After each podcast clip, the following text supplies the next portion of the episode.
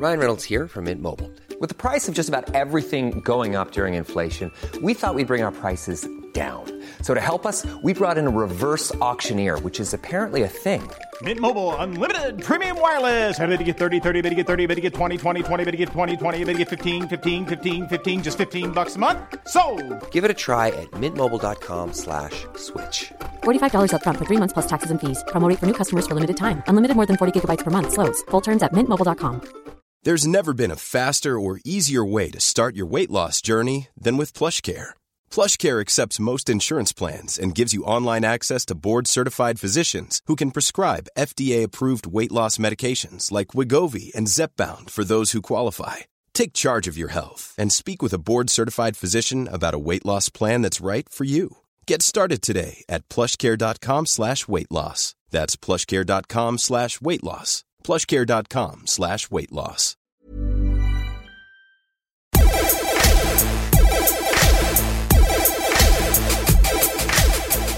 Good afternoon, good morning, good evening, wherever you are in the world. I am Russell Tovey, And I'm Robert Diamond. and this is Talk Art. Welcome to Talk Art. How are you, Rob? Today, Russell, I have been listening on the train to This Woman's Work by Kate Bush. And we have already referenced that song recently with Maxwell, the singer, because he obviously did a cover of it. Yep. But I actually felt like listening to that album today, um, Sensual World, on the way up here, because it's one of my favourite ever albums.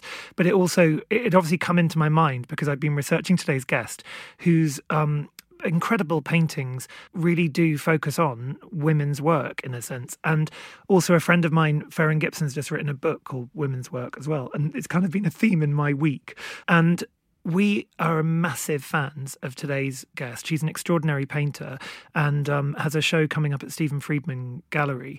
And there's something so wonderful about these works because they're so intimate and personal and it's kind of everyday experience and um, kind of moments that you might kind of overlook or forget or not think are important, but are actually the foundation of kind of all of our lives. And those very personal family moments, the intimacy between a mother, a child, a kind of experience of a woman in the world, you know, going to work. And it's a very specific experience. And I feel like these paintings are following on from a really rich history, but also taking them to a, a new place. So I'm very excited to welcome to Talk Art Caroline Walker. Hi, Caroline. Thanks for having me. Of course. Have we torn you away from your studio to get have you here today? Um, not really. No, it's, you know, I like to have a, at least one day off a week. So. So Sat- Saturday's your day off. um, one of the weekend days usually. Yeah.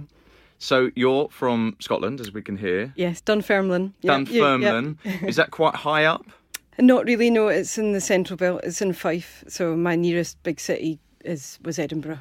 growing Right, up, right, so- right. Oh, that's so that's quite a cultured city then. Yeah, lots lots to see. There, lots of art to see. Did a- you see that as a kid? Yeah, yeah. That was really, you know, the first paintings I was seeing were things in um, the National Gallery in Edinburgh, or there was a museum near um, where I grew up in a town called Kirkcaldy that had a lot of, um, particularly a lot of Scottish colourist paintings in its collection. So that was the kind of stuff I was Amazing. first That's where we to. met. We met in Edinburgh yeah, Russ and I met there. Yeah. at the National Gallery. Yeah, at the National Galleries of Scotland, yeah, for Tracey Emin's um, solo show.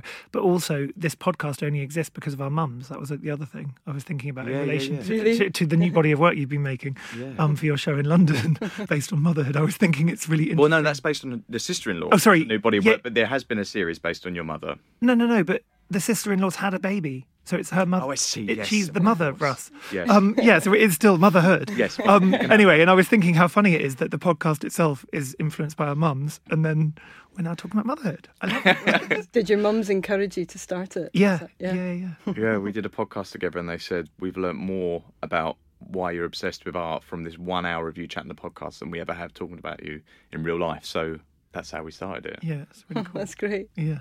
So you're based in London now, then? Yes, I've been here for 15 years. Right. Yeah, so quite a long time. Although I'm actually moving back up to Scotland. Are you? Yeah, And where, where will you be living? um, really close to where I grew up, just outside that town. Oh, that's so exciting. Yeah, um, my husband and I have bought a derelict farm um, that we're turning into a house and studio. That's, That's so amazing. exciting. So it's going to be a bit of a change of scene from from living in London for quite a long time. So how long have you been in London? 15 years. Oh, okay, wow. And what was it? The pandemic, or you know, what, or is it just time in your Um, life that you I think like we'd been. I think maybe I thought I'd always want to move back up eventually, um, and um, I had my first baby two and a quarter years ago, and I think we just sort of once we had a baby and we were a bit more kind of we couldn't enjoy London as much as we used to. You know, we don't go out so much now in the evenings and stuff, and we live in quite a small um, flat.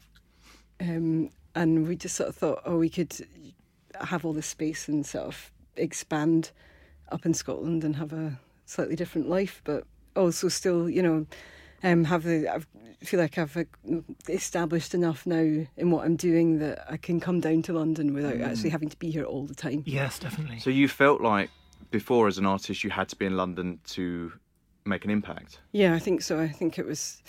Um, I remember, oh, well, this must be like 15 or 16 years ago when I was thinking about going to do an MA.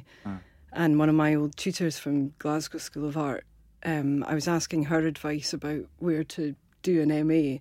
And she said to me, if you want to have a career in London, you're going to have to to do to, to study there. And I think she was right.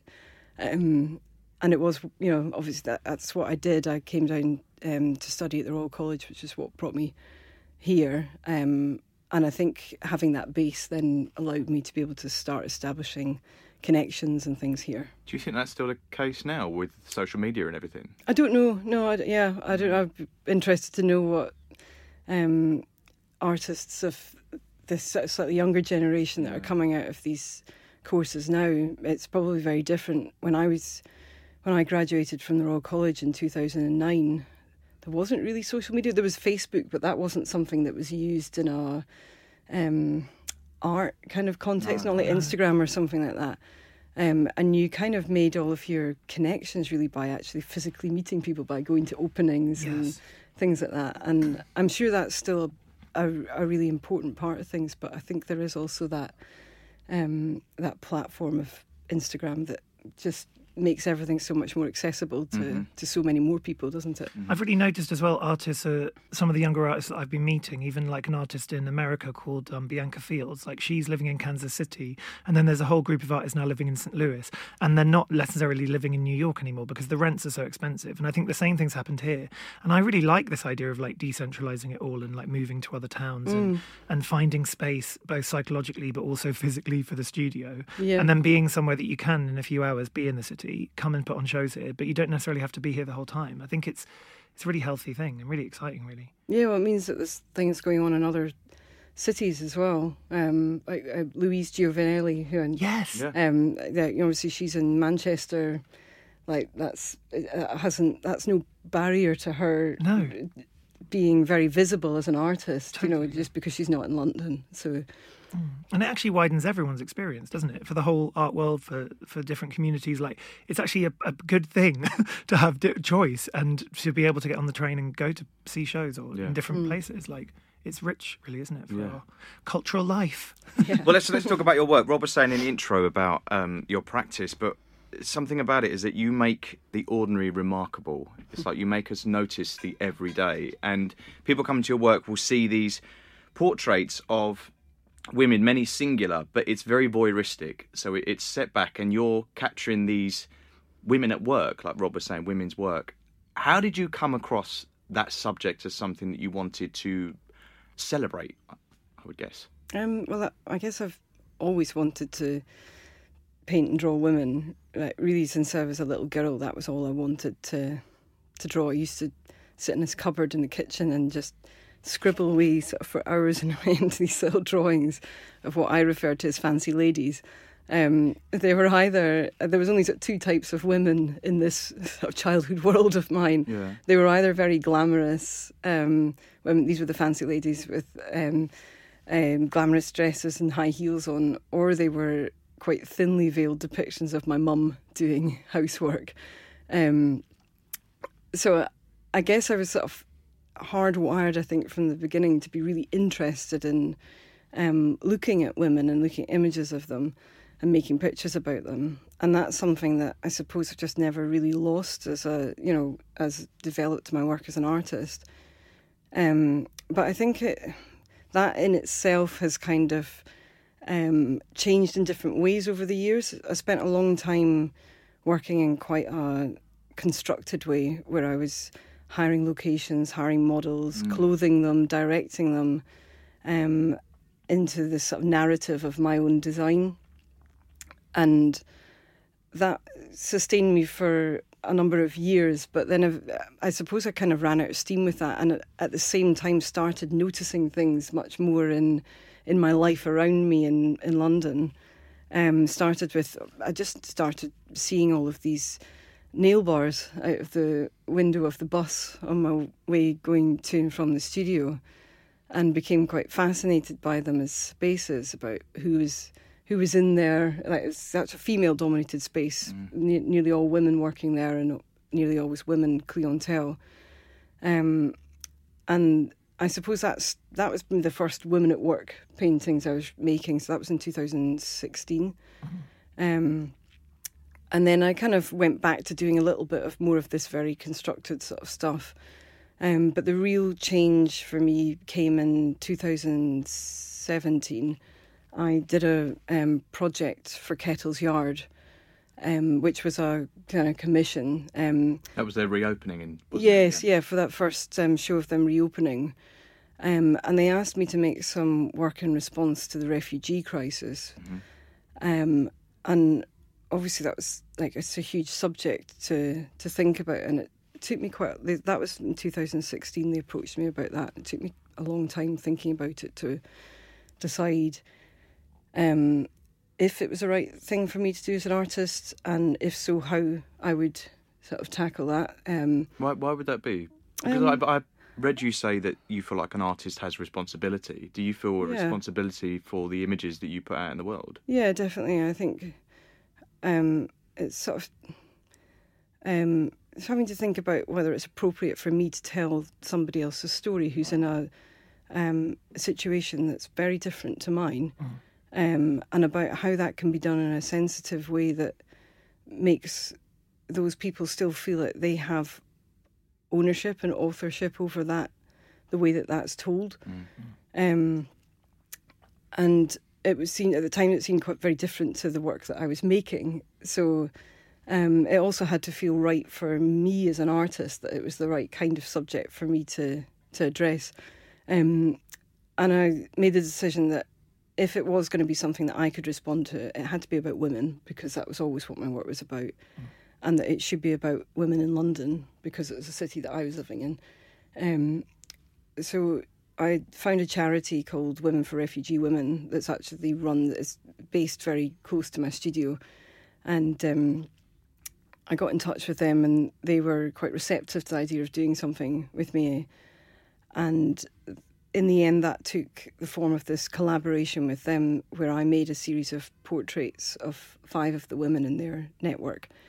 Um, in the accommodation that they were in at that time, which was summer 2017 and that was such a kind of it was a bit of a kind of light bulb moment for me really because it was I suddenly realized that I'd been spending all this all these years like, inventing all these stories but actually like real people's lives are far more powerful and that actually the stories are are there and these people around us and these people's lives who are quite invisible in this city.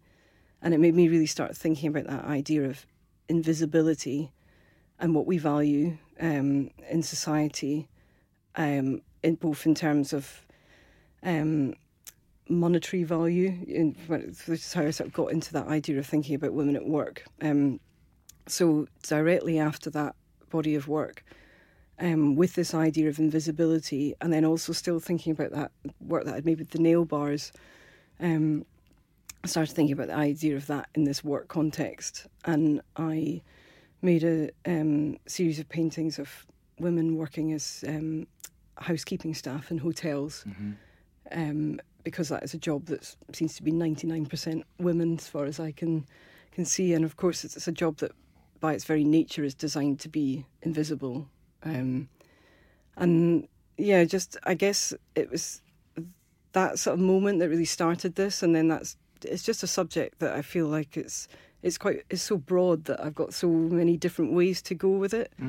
How do you approach these subjects then? So, like the, the women in the nail bar, and I guess it's an interesting concept of some workers are designed to be invisible. Like you said, the people in the hotel, it's people that stay in the hotel don't want to really see the, the room service staff, do they? But Yeah, h- yeah, how do you approach them, and how, how do they respond to you? Do, and what is your process? Do you photograph them or sketch them? Yeah, so um, yes, so I mo- with most of these things, most of the projects that I've done, it involves spending time shadowing women while they're working and photographing them. All right. Um, how I get that access to that is quite varied. Um, with the nail bars, I went round lots of nail bars, um, which is really embarrassing with my sort of iPad. Going, Look, this is my work. You know, like I, I'd really like to do something with you. Um, and I don't know how many I went into before I got some that would actually work with me. Um, but I did in the end. Um, and then with the hotels, that took about six months till I found any hotels that would even respond to me. Um, and actually, in both of those cases, with the nail bar and the the hotels that I worked with, the the owners of them had an interest in art, so that was kind of what gave me the The inn. the in. Yeah. Wow, that's cool. But you would Um, turn up and you would photograph them with your iPad.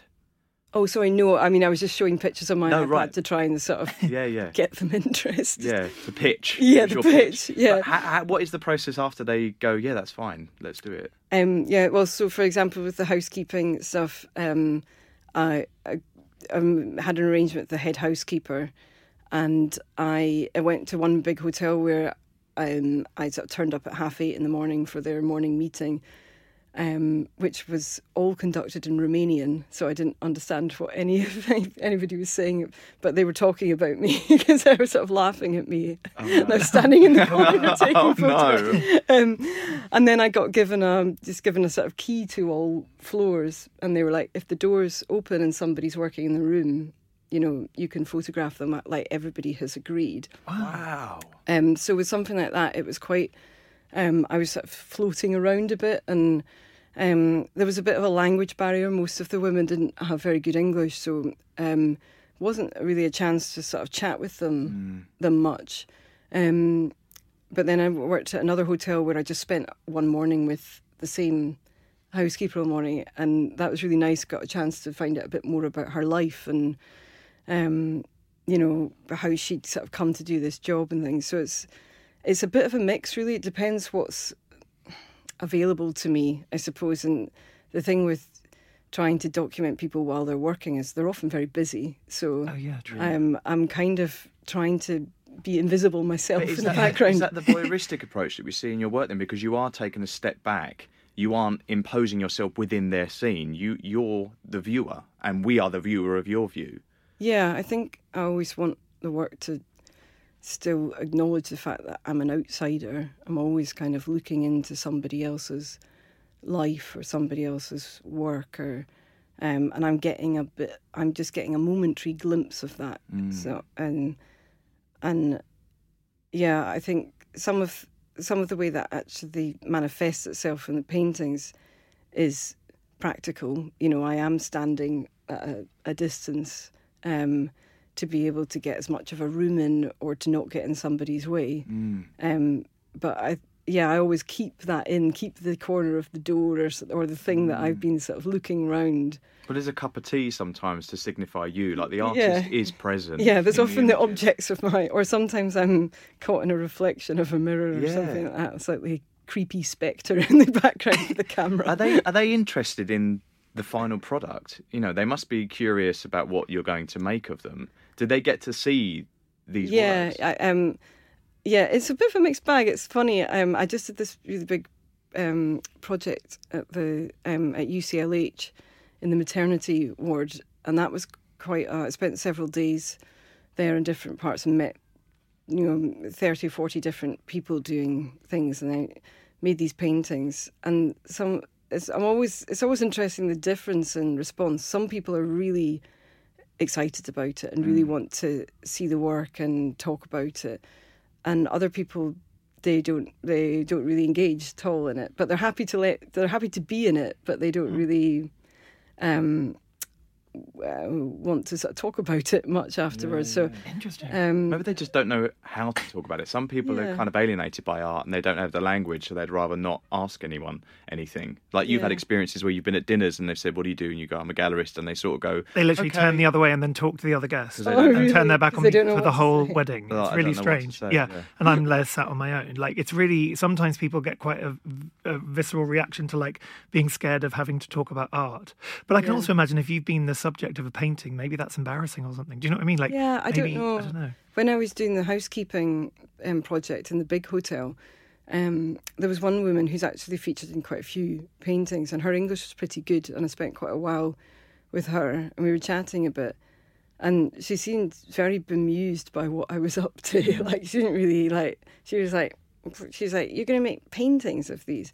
And she said, why would anybody want to see a painting of us to see if we're good at cleaning? um, and I was like, no, no, no. Like, I was trying to sort of explain to her that, like, why, why shouldn't anybody want to see a painting of you? Like, trying to sort of make her think about um, that she's just as worthy of being the subject of a work of art as anybody else. Um, so yeah, I think it's sort of maybe uh, she uh, sort of yeah, I think it's maybe a bit of a weird thing for people to get their head around. Like, what what is this about? if they've- kind of thing. If they've also been deemed invisible and suddenly you're giving them that much attention, Mm. then it must be confusing to them. Like, like you're saying, like, are you snooping on me, sort of thing, checking up Yeah. that the, Yeah. work is actually all right. I mean, that's it's what what I'm always drawn to with your work is that I think as an actor as well as there and a writer, there's the interiority.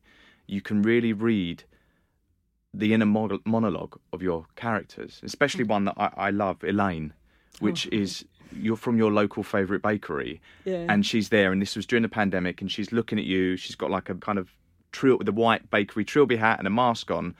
I just know who she is. I can hear her voice in my head. I can imagine her demeanour, how she's serving everyone. You're giving absolute agency to you know the peripheral, that the people we take for granted, I guess. But you're elevating them to art. You know, you're you're making sure that people know they exist, and that's a gift. Do you feel that? And I guess that's where you feel this responsibility. Yeah, I suppose it's, um, yeah, why that person? Wh- Why not somebody else? Um, I mean, for me, Elaine was an obvious choice. Um, that painting with, of her was um, made for a show at the South Bank Centre called Everyday Heroes, um, and I got asked to do this to do a painting for that, and like literally the day before or something, I got asked to do this thing. I'd been chatting to Elaine, and this was like right in the middle of the first lockdown. And the bakery had stayed open. Yeah, it was still open, and she was, but she was telling me how she was sort of really worried about coming to work every day, and she like said, "Oh, you know, my husband take drives me up to work at six, and he comes and picks me up at the end of it, and I get home, said, I, I, I, I wash all the clothes that I was wearing, I have a shower, and then I, I stay in the house until the next day, and I was just sort of quite taken aback at that um, sacrifice of her own um, personal sort of enjoyment of of how you know a lot of people spent lockdown going for nice walks and doing things, and she basically used all of her outside time to come and do this this job. Um, and I just thought she was like it really struck me as a very like the kindness and the sort of community kind of Community generosity. Yeah, like, yeah, of importance people like that, that. role in the community. Yeah. I, I actually really loved that project as well at South Bank Centre because they asked other artists like Benjamin Senior did an amazing one of a, a masked man in a, a market, market, stall. yeah. Yeah. that was in Russell's um, group show in Margate recently. Barbara But- Walker. but yeah, Barbara Walker. There were so many great artists that we know and love. But I loved the fact that they were also putting them on these big banners outside, and then the public could then go and see these moments that weren't very everyday. Yeah, it was an outside exhibition. Yeah, it was really funny. I, I, I felt like a celebrity at the Bakers for a, a couple of months because every time I went round, Elaine would be like, "Oh, all the you know, like they basically." Um, the place is really busy at about half six, seven in the morning with um, tradesmen picking up their sandwiches and stuff for, for the day.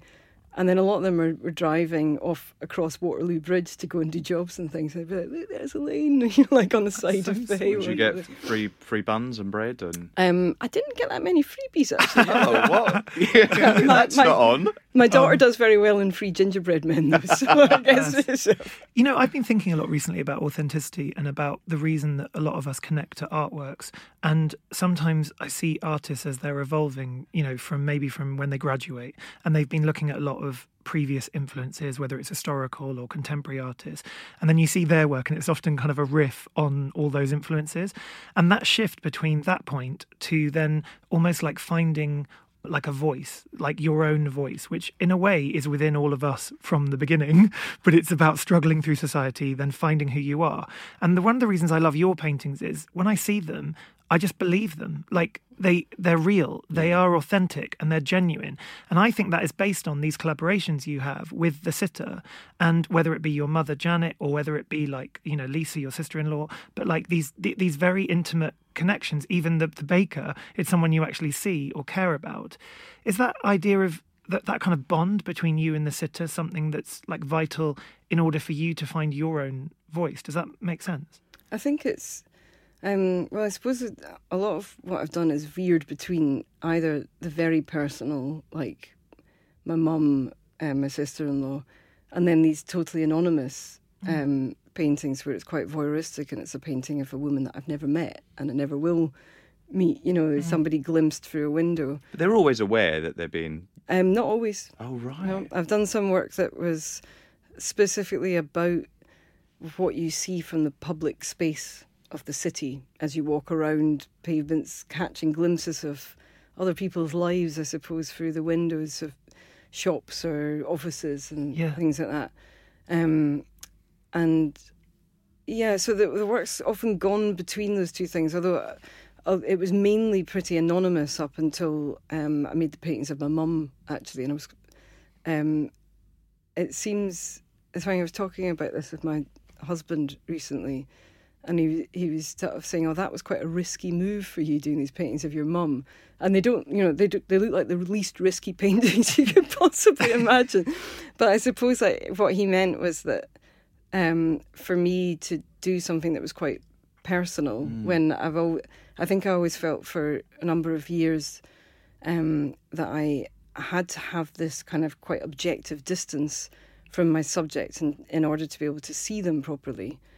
Um, and I th- it was actually it was when I was making those hotel housekeeping paintings and I was speaking to my mum about it that I suddenly realised that she was doing that invisible kind of work in the home as millions of other women do um, for for no money, you know, and that suddenly there was actually a, um, I'd been going uh, in the same way that I'd had that epiphany about oh I've been going all over the world to make up all these sto- stories. Suddenly thought oh I've also been looking always to women that I uh, are outside of my own world for subjects when actually there's some really interesting ones in the relationships that I have myself. Yeah. Was your mum aware that you were drawing her when you were a kid? Oh yes. Was she ever upset that she was never the glamorous woman? She was always Yes. the. I, I, I, wrote, I wrote this story when I was about five or something called "Never Be a Washerwoman," and it's basically it's stuff like, um, About your mum. um, yeah. I mean, and she's got. I mean, she's. I, she said I, I just made so many drawings that she didn't keep them. She just had to chuck them away. But there's she. Find, I used to make all these bookmarks for her, and there's this bookmark that she's got that she's kept, which is a a little sort of. Um, um, series of scenes, um, and it's this woman who looks like my mum. I mean, as a five-year-old would draw her, um, in a kitchen, sort of, and with a man sitting at the table going, "Where's my dinner?" And she's like, "You're just going to have to wait for it," sort of thing. And then eventually he says, "You know, shut up, or you'll be wearing it." so she said I had very strong ideas about Patriarchy and. Yes, I was not, you know, not impressed. Like, why, you know, why does mummy have to do that and daddy does this sort of thing? So, But amazing kind that as a kid, it's like a lot of artists, the work that they are drawn to as a kid remains their practice. Yeah. You know, you're talking about little scenes. What we're seeing, they feel like movie stills, don't they? They're kind of they're they're captured like stills from a movie, and then the woman's work, and you've got your mother in there, mm. and this is Janet, and then you've done this whole series you've gone back to. But what I found fascinating about it is that you said that this could be is, is contemporary, it's now, but it could be 30 years ago because what she's doing every day in the house, the housework, the, the making the beds, the hoovering, she's been doing that for 30 years. Yeah. So it, it, it has a timelessness in there. Yeah, I think it's yeah, it's that idea of these repeated tasks. You know, the old saying, "A woman's work is never done," kind of thing. It's like the I the that work of maintenance labor. You know, of cleaning and cooking and caring and things like that is never is is never complete. It's just sort of cyclical. It keeps going round and round. Whether that's you know jobs that get done every day or every week or every year, um, and yeah, I wanted there to be this sort of sense of that cyclical nature of that in that body of work, this repetition, um, and for it to yeah feel a bit timeless in a way, but then also have um, hopefully have these things in it that would make us recognize it as now, like even if that's in just like the the glimpse of a sort of I don't know a product sitting on the shelf or something that um, is a reminder of contemporary life. What does Janet think of the body of work? she was I wouldn't say she was reluctant to begin with, but she was a bit like, "What the hell do you want to paint me for? Um, nobody's going to want them." Um, but I think she did. Um, she really liked them as a record of this of that house because this house has been her and my dad's kind of life's work in a way. Um, Kind of caring for it, and that's the way she talks about it as well. Um, and I think for her to see that in these paintings gives her a lot of pride, even if she feels a bit sort of embarrassed about seeing herself in in the paintings. Is that? I, I guess we, we interviewed another artist called Jenna Gribbon, which I know that you you Yeah. listen to, and, and her partner and herself. They they're very intimate paintings. Yeah. And I said, is that tough to put them out in the world? Is it tough? Like your mum's saying, no one's going to want those, but they do want those. You have a lot of people that really love your work, and you're being in great collections, and you've got like loyal collectors. Is there? a reluctance on your part or any like heartbreak of putting them out in the world and someone's got your mum on their wall Yeah, it's all like I find it very difficult to part with those paintings. I actually kept quite a lot of them. um, uh, yeah, it's yeah, it's both difficult to let go of them, but then also really special to think of other people like having them in their house and so I think one of the things I was worried about when I was starting that body of work that it might be too personal and that oh, like why would anybody really care about seeing pictures of my mum? Um, and is it a bit sentimental to have these paintings sort of thing but um, a lot of people seem to respond to them and they're like oh I, I look at that and I see my mum you know yes, like exactly. and that that was such universality a, of it, yeah, yeah. 100%. really touched me that for other people felt like yeah that they saw their own mum in those pictures of that's what I was kind of getting at earlier. That's what I love about this collaboration and connection. Because even you, as a voyeur, say, walking around London and you get fleeting glimpses of, I don't know, a woman in a window, that's also an experience that, that people have in a city. It's kind of a very, it's, it's an experience you don't acknowledge. Like as, mm. as someone living in the city until I see the painting, and then when you see the painting, it brings back memories of my own experience. It's really, it's really powerful. That, but it's what the best art does is it makes you see something and then you see it everywhere yeah, like we will now see your images everywhere we go and you'll, Yeah. you'll imagine these people in your images and it makes you feel more i see your images of your mum and it makes me love my mum more mm. and go oh okay well you you did that that and i and i give you all the love and respect in the world that you did do that when we were kids and you still do that every day that's what the best art does Yeah. On a really practical level, so you take photographs in these situations, whether it be your mum, whether it be the cleaners, wh- whoever it is you're following.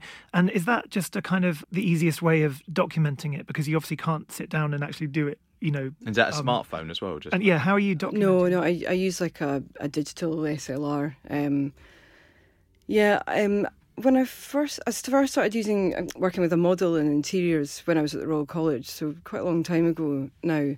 Um, and at the time, I was drawing and painting the model on location and doing things like that. Um, and I carried on with that for a few years in combination with the photographs. But um, in the end, I felt like if I'm drawing and there's a figure, all I'm really interested in looking at is the figure. And actually, what my work is really about is this relationship between the figure and the environment. And there's something about photography that is quite democratic in the way that it captures that. You know, like it's just taking everything in at the same um, intensity, and then so that means that when I've got that material in the studio as well, I have that quite democratic kind of treatment of of that situation to work with, um, which is something that I'm thinking about in the paintings. You know, it's, it's the same level of care given to painting. Um, I don't know, um, a, bin bag in the corner as as is given to the, the, the figure and the face. Um, so yeah, the the photography is such an important tool for me. Um, I might come away with like hundreds of photographs from from a shoot, especially with these um, works that are about trying to document somebody while they're working, because um, I'm not I want it to be very natural, so I'm just sort of snapping away while they're doing whatever they're they're doing. Um, and then, so it's back in the studio.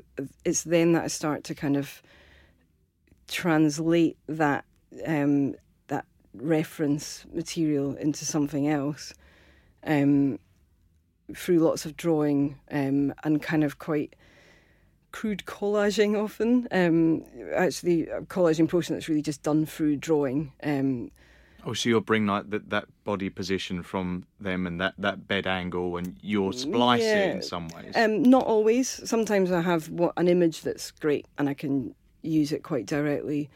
Um, but often, particularly if it's a multi-figure kind of composition. Um, so, for example, um, one of the big paintings that I made from the hospital is of a um, an operating theatre during a C-section. It's got nine people in it. Yeah. Mm-hmm. Um, I think I used like five or six different photographs. Yes, Um, to sort of put it together. So there's quite a lot of quite a long process of kind of working out how to to put things together in that way. Um, I'm working out what the subject is because there'll be a lot of there's a lot of photographic material and that starts to um, as the time sort of goes on and I'm just in the studio with this stuff, um, it mixes with that memory of having been there. So I think that's why it's always been really important for me that it's me that's there in that situation and having that relationship with that subject, whether that's a relationship that lasts five minutes, you know, a couple of hours, or a lifetime sort of thing. It's kind of, it has to be something about how I felt being there when I was taking those photographs as well. But that's inspired by your own pregnancy, right? This series of work came from you being in a maternity ward and witnessing everything that's going on around you. Um, yeah, in in part. So I'd actually I was already discussing um, doing a residency with the hospital before I got pregnant. Um, because I this um, the show that I did, which was at the Fitzrovia Chapel, um, we'd been talking about this for about three and a half years before it actually happened. Um, and we, uh, Hannah Watson, um, the chair of the chapel, and I had um, put together this idea of doing something that might look at nursing um, and showing that in the chapel because um, Fitzrovia Chapel is the former hospital chapel for Middlesex uh, Hospital, which is no longer exists. Which had the AIDS ward for London. Yes, exactly. Yeah. Um, so yeah, I'd started speaking to the hospital, and they were interested, um, but I hadn't really figured out where I wanted to be in the hospital yet. And then I got pregnant, and started going to UCLH myself, like in a personal um, capacity, and just started getting kind of interested in like, mm, you know, like or getting a blood test, being like, mm, that curtain's a nice colour of purple. or stuff like, like, what's she doing over there? or like, you know. Would you whip your camera out or would you be sketching no, at this no. point? Just thinking, oh, right, right, Plot, right. plotting. And I sort of suddenly kind of thought, hang on a minute, this is like the obvious place in the hospital for me to be because could there be a more, you know, women centred part of the hospital? Like, obviously, mm. all the hmm. patients are women, but it's overwhelmingly the workforce is women as well because midwifery and nursing are so um, heavily female dominated. Mm. So at some point during that, I just sort of thought, oh, I think this is where I want to be. Um, and but it wasn't until about a year and a half after my daughter was born, because of um, the pandemic, that I actually went to the, the hospital to start the residency. This is an in- incredible show because these were three huge paintings theatre, as we just discussed, which is a C section. You've got n- nine doctors, did you say? Or nine, And nine figures, nine yeah. figures around it. Then there's one called Ultrasound and one called Birthing Pool, and they were in the, the Fitzrovia Church. And they were inspired by four paintings, two diptychs that were in the reception of the Middlesex Hospital, and they're now in the collection of the Wellcome Collection. But they were images of medical staff at work. Yes, um, they were called the Acts of Mercy um, by Frederick Cayley Robinson, and they they kind of encapsulate. They were they were, they were sort of representational figurative paintings, but quite symbolist in um, a lot of respects, and they were about reflecting the original um, purpose of hospitals, which was much broader than our contemporary idea of hospitals. It wasn't just about giving medical care they were often about um, uh, feeding and um, the orphans sort in yeah, yeah. yeah. So it was about sort of caring for the community in a much uh, broader Mm. um, respect. So yeah, those paintings became a bit of a starting point in terms of the work that I was going to make. Not so much in terms of um, the actual content and sort of subject matter, but more thinking about the idea of the paintings in and about hospitals. And the scale. Yes, and the format. Yeah, so I I um, made the big paintings that I um, presented exactly the same size as those original Middlesex Hospital ones. What, and what was? I mean, there's something about this story, knowing you know, knowing that the AIDS war was there, and, and lots of wars, obviously, but the fact that so many people would have witnessed these paintings as they entered reception Yeah, yeah. to go through whatever they were going through, and now in the Fitzrovia Chapel, you're you've created this body of work which is referencing that, and then the now. It's it's phenomenal. What what was that? process like of making them paintings of that scale and is that the big issue you've worked at Um, yes, it is. Yeah, um, yeah. So each one was two meters by three meters forty. Um, I mean, I'm, I make a lot of large scale paintings, but this quite panoramic format of these ones was quite. Um, it's quite different for me. I'm not used to working on. It's almost a sort of cinematic kind of scale or something. And I have quite a small studio, so I was going to ask Um, about the studios. The yeah. studio, they- they're big for the studio. Oh yeah, like my studio is like five by seven meters. So it's like, by the time I got to the last one, I left the C section one to last because it was really difficult. But by then I had these other two ones sort of piled up on the side on an already massive pile of painting, and as I couldn't really see what I was doing, um, and I'm getting very annoyed with them. Um, so it was definitely a, it was a bit of a challenge, and it was quite yeah when I saw them in the chapel for the first time, I was a bit like, oh, like wow, that's what they look like because I couldn't really get very far away from them or Oh, yeah, you can't sort step of, and- yeah, not not sort of properly like to really get a sense of whether they work or not because especially something like that theatre painting. Um, as I said, it was a bit of a composite of quite a few different images. Um, so I was trying to, uh, which were at slightly different scale as well. So I was trying to piece together a room that spatially worked as well, sort of reconstructing these sort of moving things around a bit. Um, and often it's a bit difficult to see if things like the perspective and things fully worked until you see something in a big space and you can step back. Hey, I'm Ryan Reynolds. Recently, I asked Mint Mobile's legal team if big wireless companies are allowed to raise prices due to inflation. They said yes. And then when I asked if raising prices technically violates those onerous two year contracts, they said, What the f are you talking about, you insane Hollywood ass? F- So to recap, we're cutting the price of Mint Unlimited from $30 a month to just $15 a month. Give it a try at mintmobile.com slash switch. $45 upfront for three months plus taxes and fees. Promo rate for new customers for limited time. Unlimited more than 40 gigabytes per month. Slows. Full terms at mintmobile.com. Ready to pop the question? The jewelers at BlueNile.com have got sparkle down to a science with beautiful lab grown diamonds worthy of your most brilliant moments. Their lab grown diamonds are independently graded and guaranteed identical to natural diamonds, and they're ready to ship to your door. Go to BlueNile.com and use promo code LISTEN to get $50 off your purchase of $500 or more. That's code LISTEN at BlueNile.com for $50 off. BlueNile.com code LISTEN.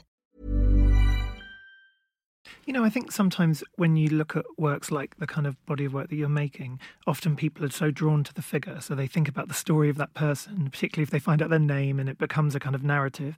But what I find really interesting about your work is the psychological space, the actual interior space, the walls. Even if you're viewing from outside through a window, the fact that they're contained in that space.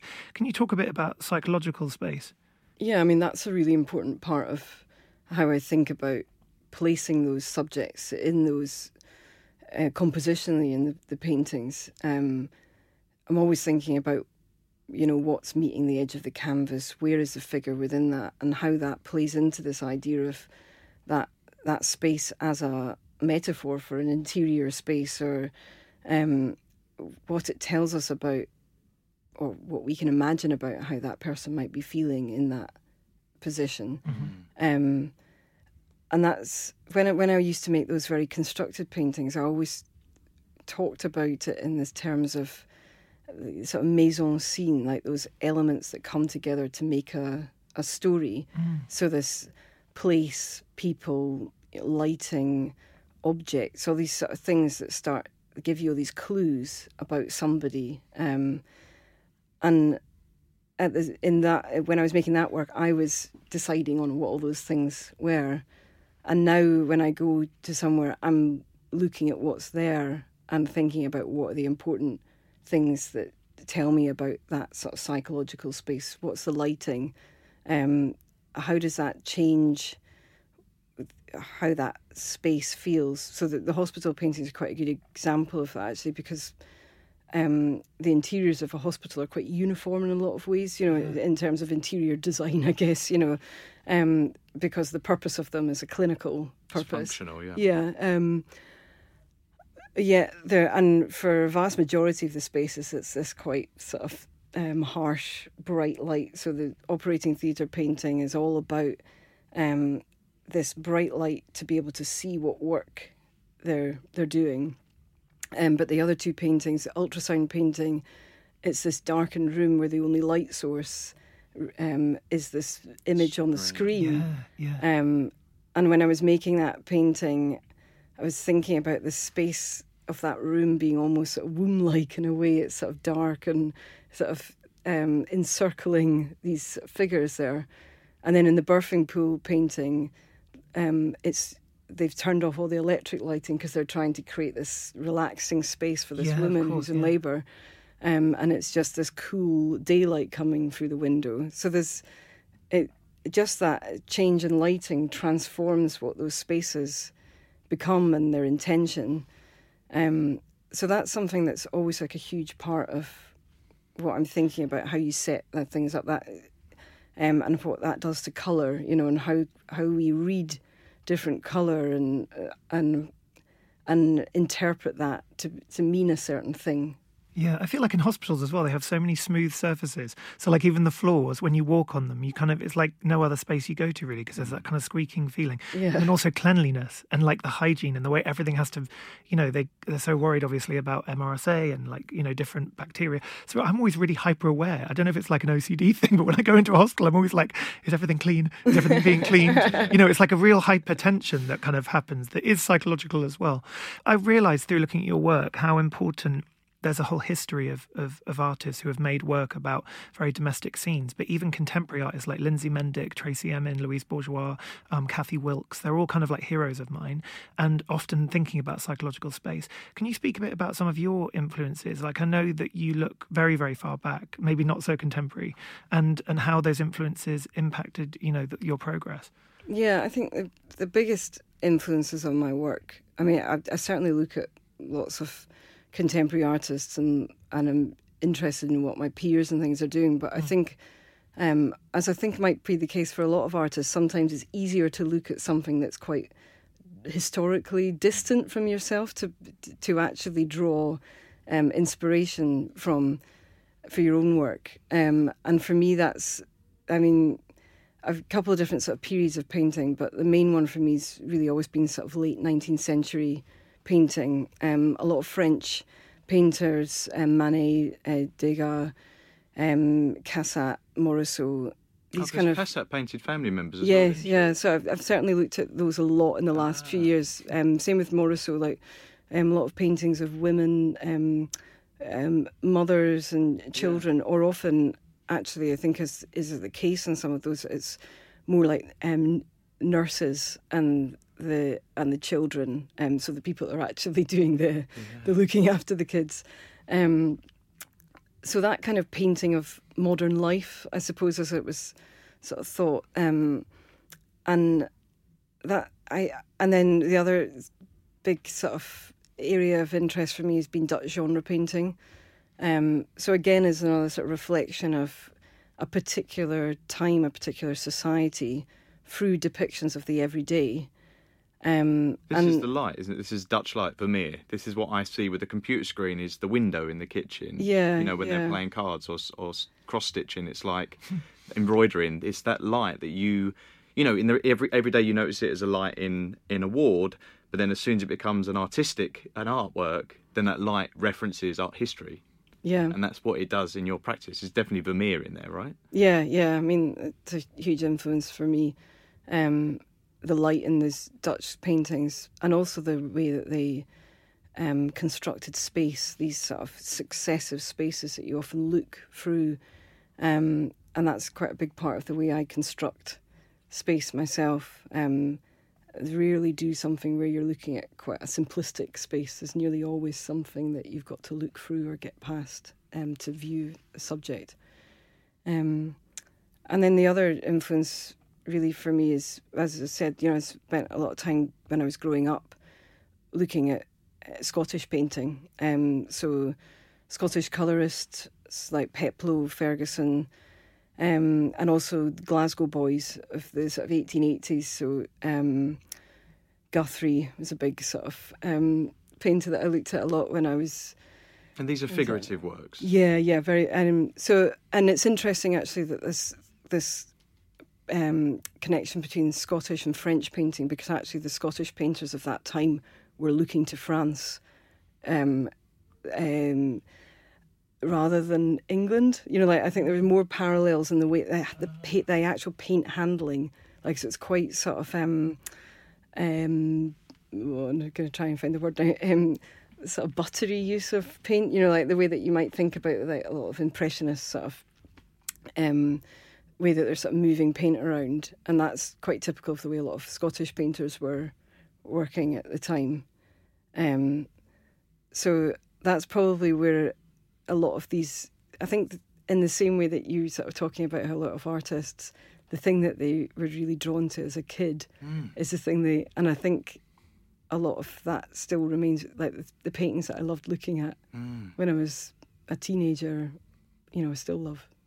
I see Paula Rego weirdly as well at Oh times. yeah, I love absolutely love Paula Rego. She's Oh, cool. one of my heroes. I think she's amazing.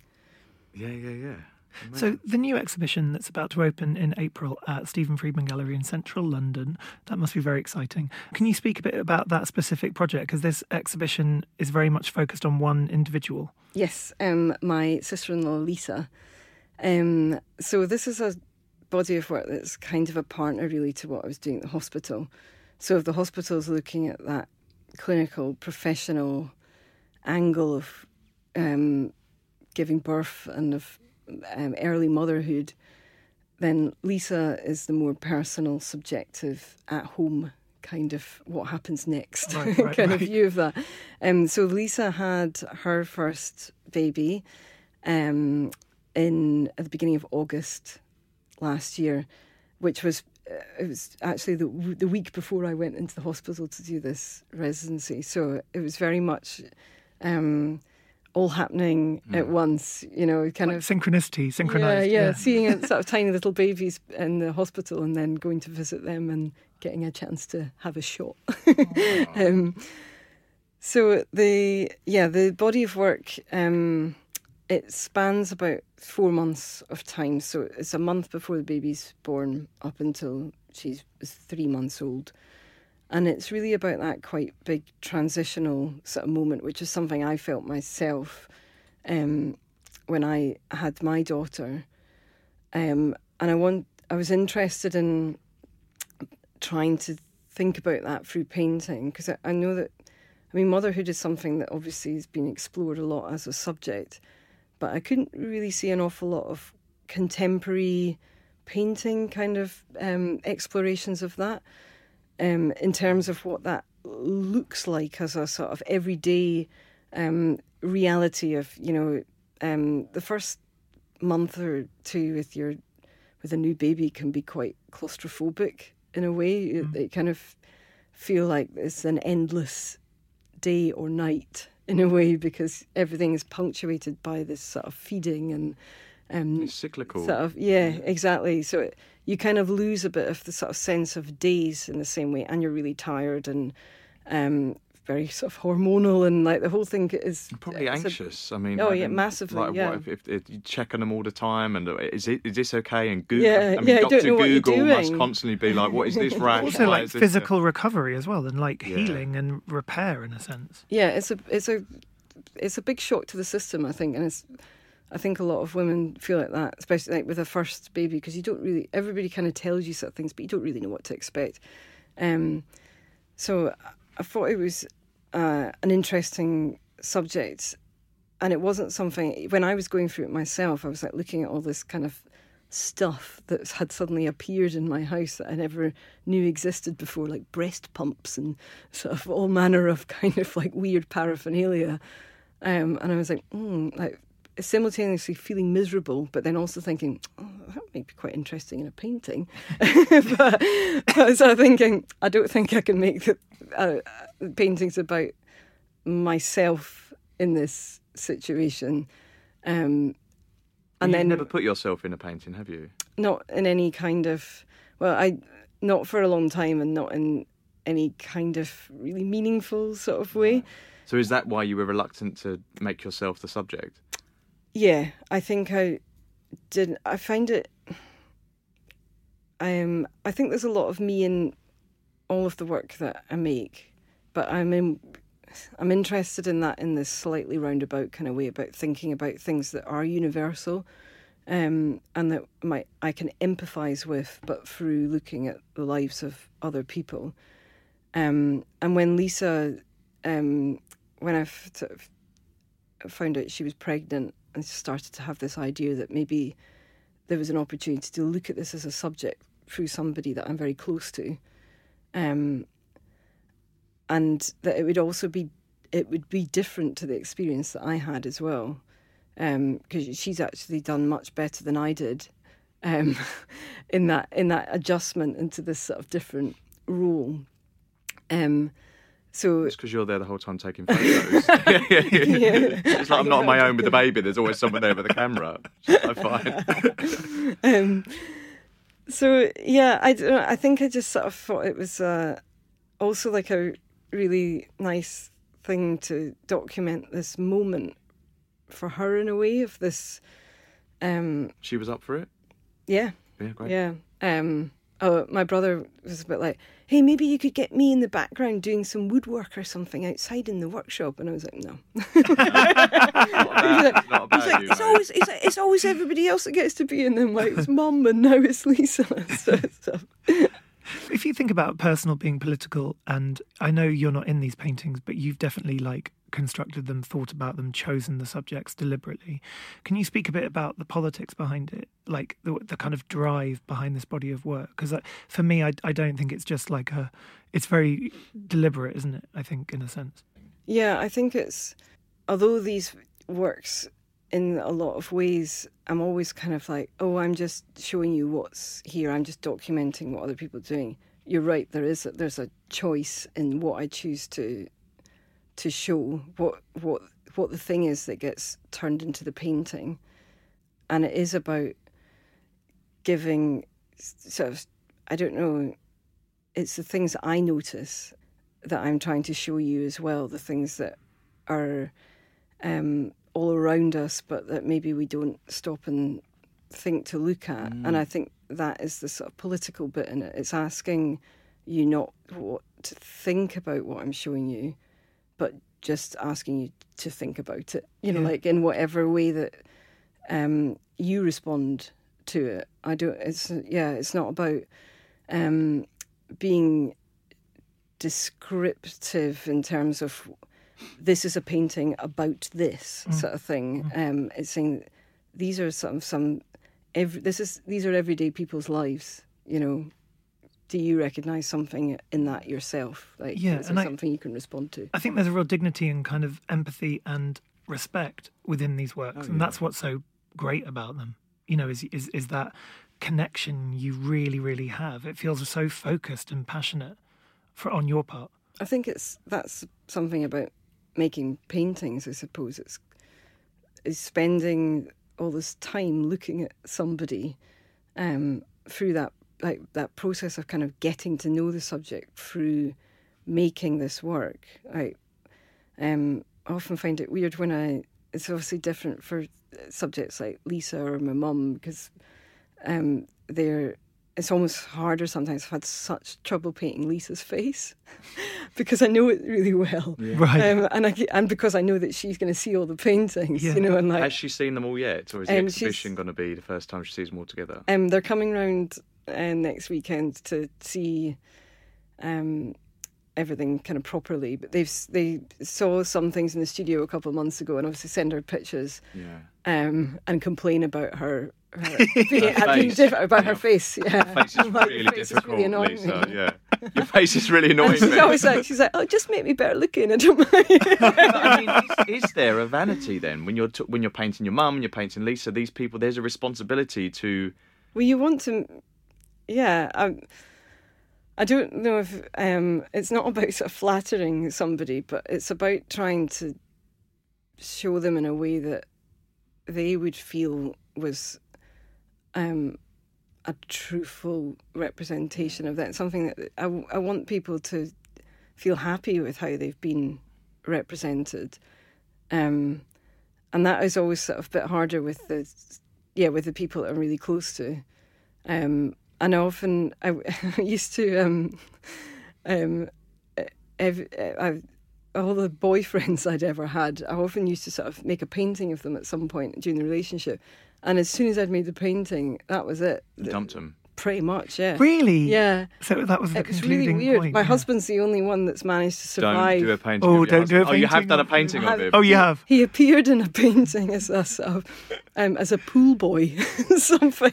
But I find it incredibly difficult to to paint Was him. you, you must have been scared when you started painting him. yeah, Then. he like, thought it's, it's a curse. Well, we were that I- already married by then, so I thought it might be a bit, That's a it's a bit bit harder for me to sort of get out this one. Um, but yeah, with the people that I haven't, that I don't know so well, often it's weird when they do come to the studio and see the work because I feel like I know them so well because I've been like staring at these pictures of them and sort of like analysing them and and think going over and over again this sort of feeling of like being with them in that quite short period.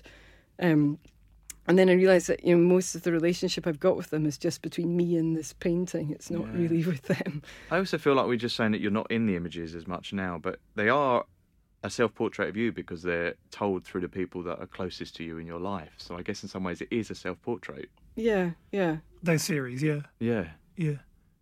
Can we talk about before we get into our final questions, your painting process? You said you've got a tiny studio. Do you and you're now going to move to the one in Scotland soon? Is that Yes, going to be that's going to be really big. Yeah. Right. So I'm are we going to see bigger works? I was going to say, are we going to get huge paintings?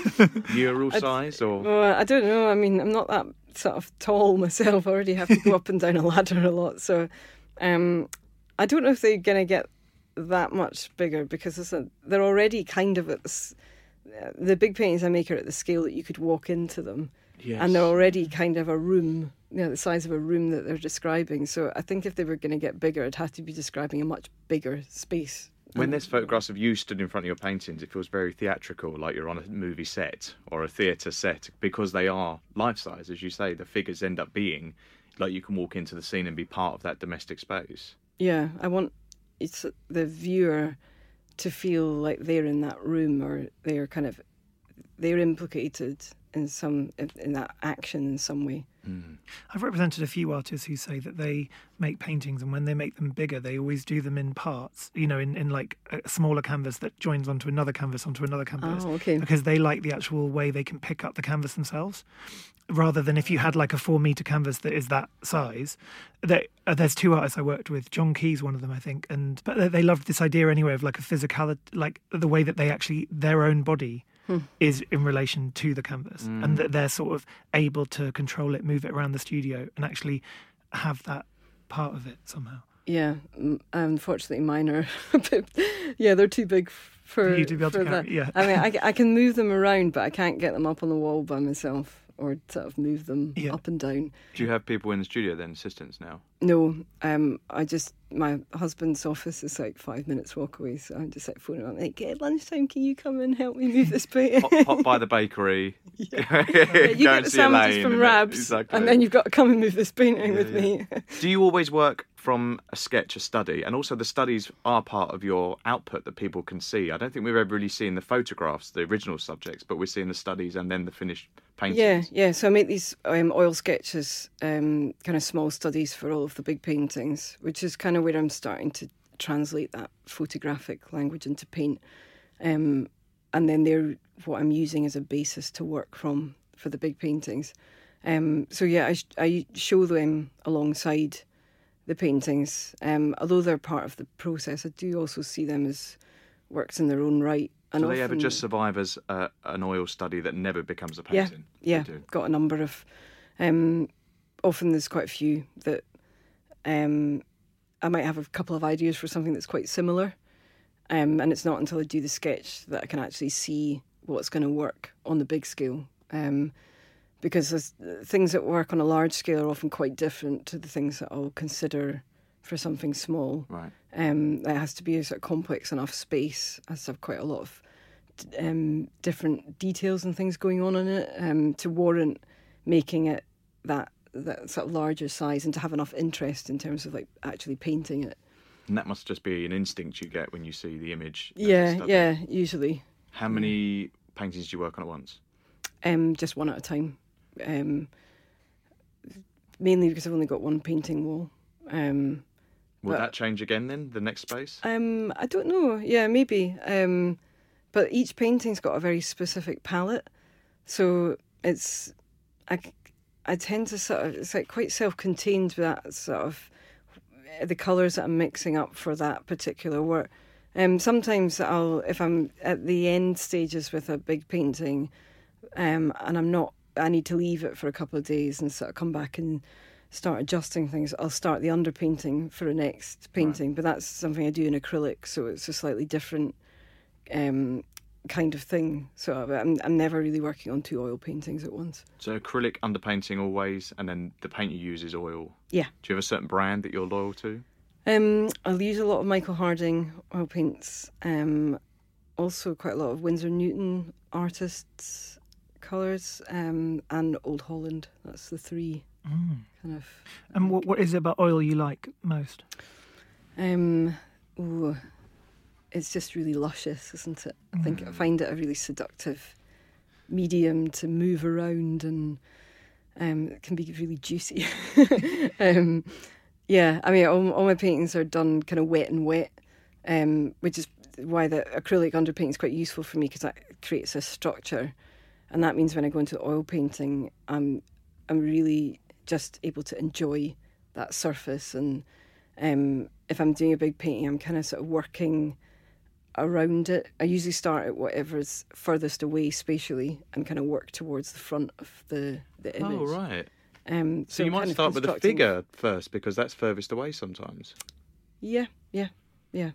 Um, so there's a painting um, that's in the Lisa show um, that is sort of in my mind because I was working on it a couple of weeks ago when uh, Peter, my photographer that shoots all my work, he came and took a portrait of me, and he was like, "I want you in front of this painting. Like, tell me when you're Oh, I've seen on that it." portrait. Yes, it's a really seen it. beautiful portrait. Yeah. I- I've seen it. Um, Cameron sent it to us Oh, yesterday. right, yeah, from Stephen yeah. Friedman. When Lisa's in We- the kitchen. We've actually Yeah. got we've got strict instructions not to share any of the images we were sent Until- actually until later. But it's a beautiful portrait. Yeah, that's what I was talking about. You feel like you're part of the theatre set. You are actually. Yeah, like- well, that's what he. I sort of showed him all the oil sketches for the paintings I was making, and he's like, "This is the one I want."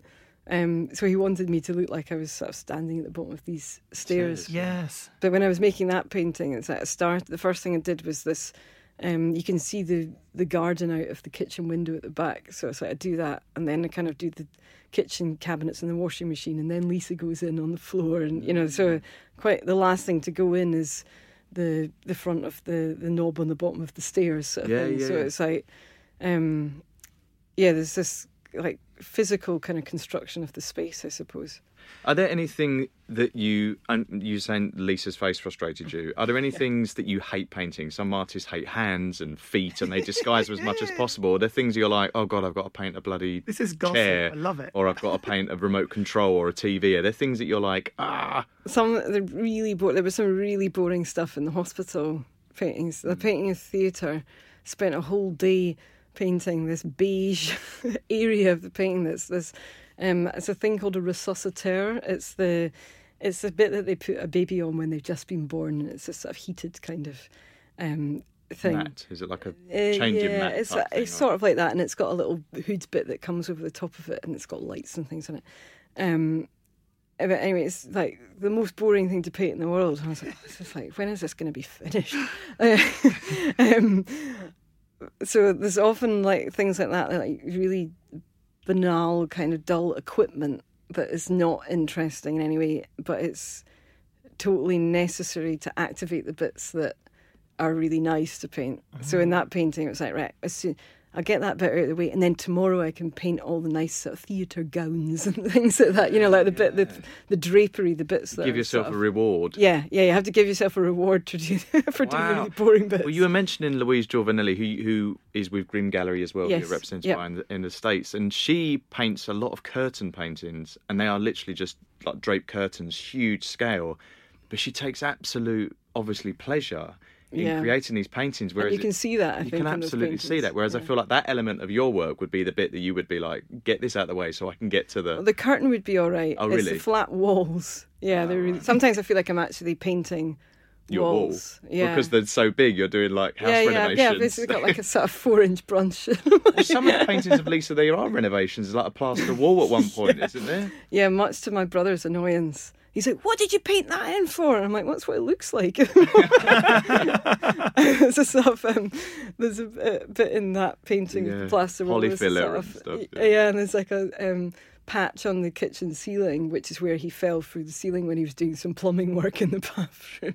He wants you to do like a changing rooms, like renovation in the painting Yeah. of No, the house. People are going to be, you know, they're going to see that as coding. In about 400 years, people are going to be looking at that painting going, like, this area of the ceiling obviously signifies like an emotional journey. That's going, no, it's my brother fell through the ceiling. they won't realise. It was an emotional journey for Lisa. It took him six months to do the bathroom. So yeah, oh, it was almost- Why is it always? You know what it makes me think of though, because it coincides with so much of a newborn baby and friends having kids. They do their house at the same time. yeah, Which always yeah, feels and like- it never gets. It's never done in time. No, so suddenly you've got all this like paraphernalia of renovating a house alongside a newborn I baby. know, home Yeah. renovation's like stressful enough. Yeah, like they always seem to coincide because you're obviously trying to get the nursery ready for the baby, and then it just Yeah. goes, well, let's do this as well, and Yeah. then suddenly it's too late, and you're in it. Yeah, yeah. It's funny because the the house, their house now doesn't even look like that. That the kitchen, the sort of country kitchen that's in there, that's quite uh, hideous, and they hate. as that they've now ripped it out, and they're, he's in the process of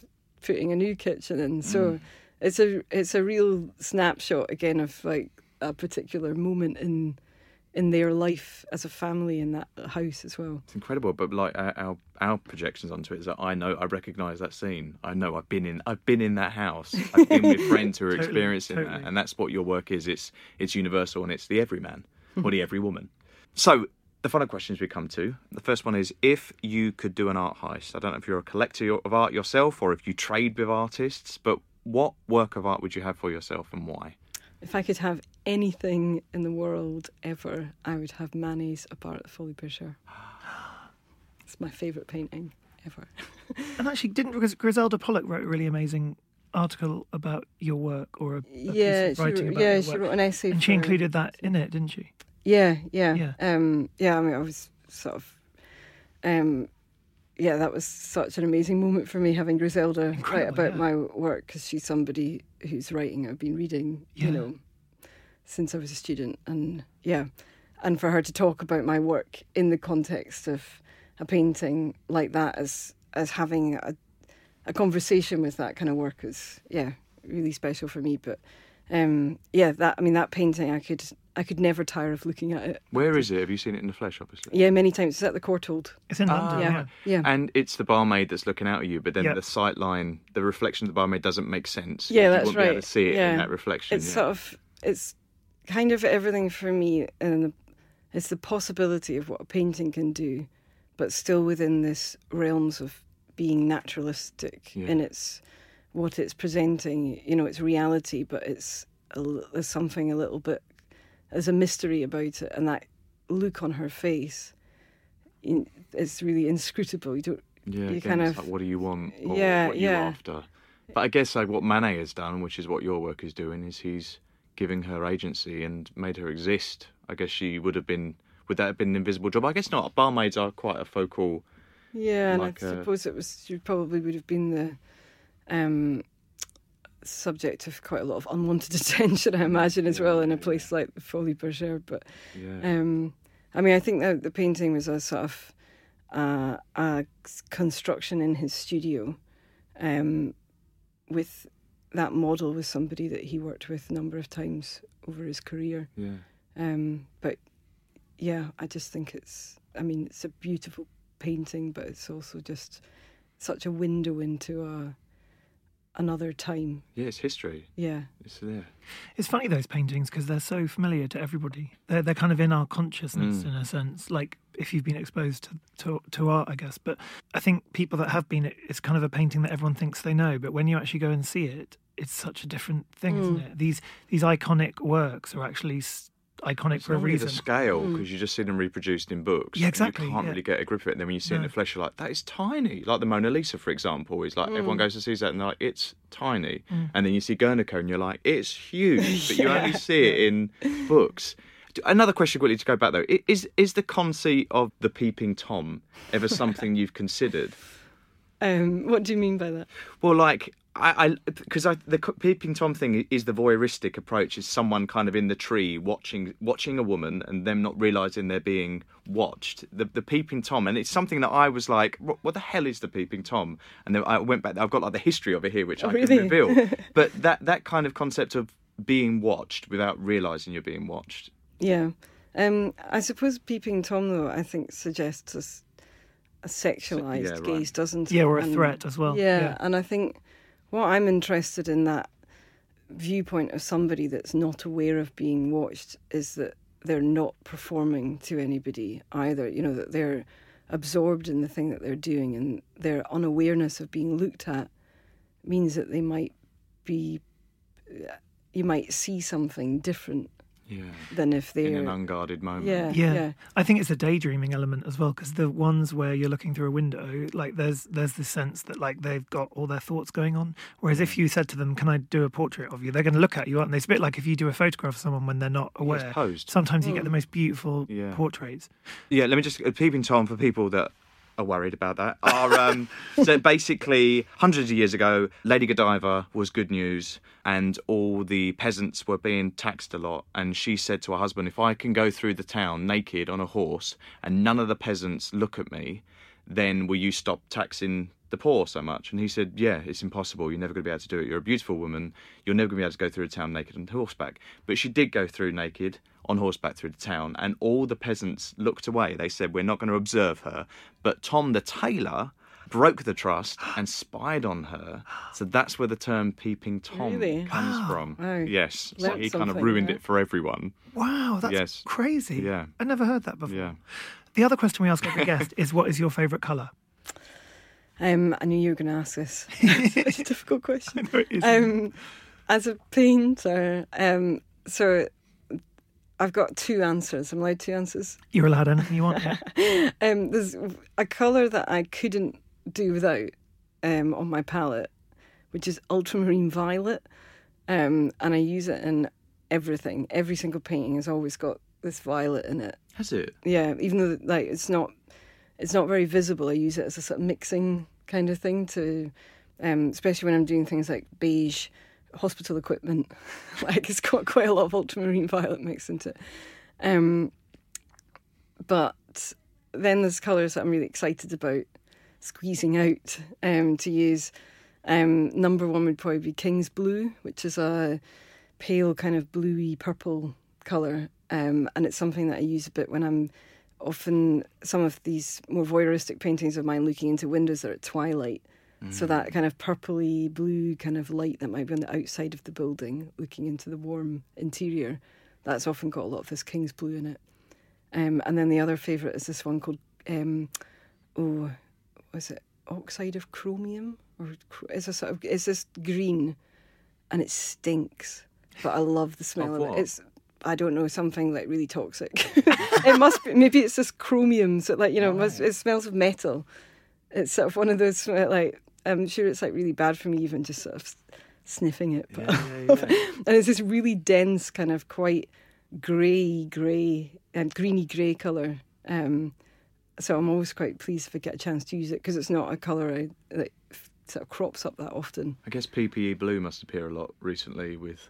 Oh kind of yeah, maternity yeah, that ward. cerulean blue got Yeah. through sort of tubes and tubes of that. I bet. A lot of artists who were kind of channeling work at the PP Blue during the pandemic must have been going through tubes. of yeah, sales of cerulean blue. that. have Yes. gone Now through they're probably going, no, we need another lockdown to make a sale in of all, of all these paints we've got. Yeah. Who was the other artist that did that amazing series that Oliver Hemsley loves? Is it um, Barbara Hepworth Yeah, who did did the- the nurses? Oh, Nurse series. The Yeah, nurses that's- series. Are you aware of those ones? Oh yeah, they're Yeah. fantastic. Um, sort of drawings of surgeons. I think a lot of them. And they have amazing focus on the hands working together in this quite collaborative ways. Yeah, they're incredible pieces. I And wearing looking at them face masks, aren't they? And, Yes, Yeah. exactly. Yeah, Yeah, yeah, yeah. I remember Oliver telling us about them. Yeah.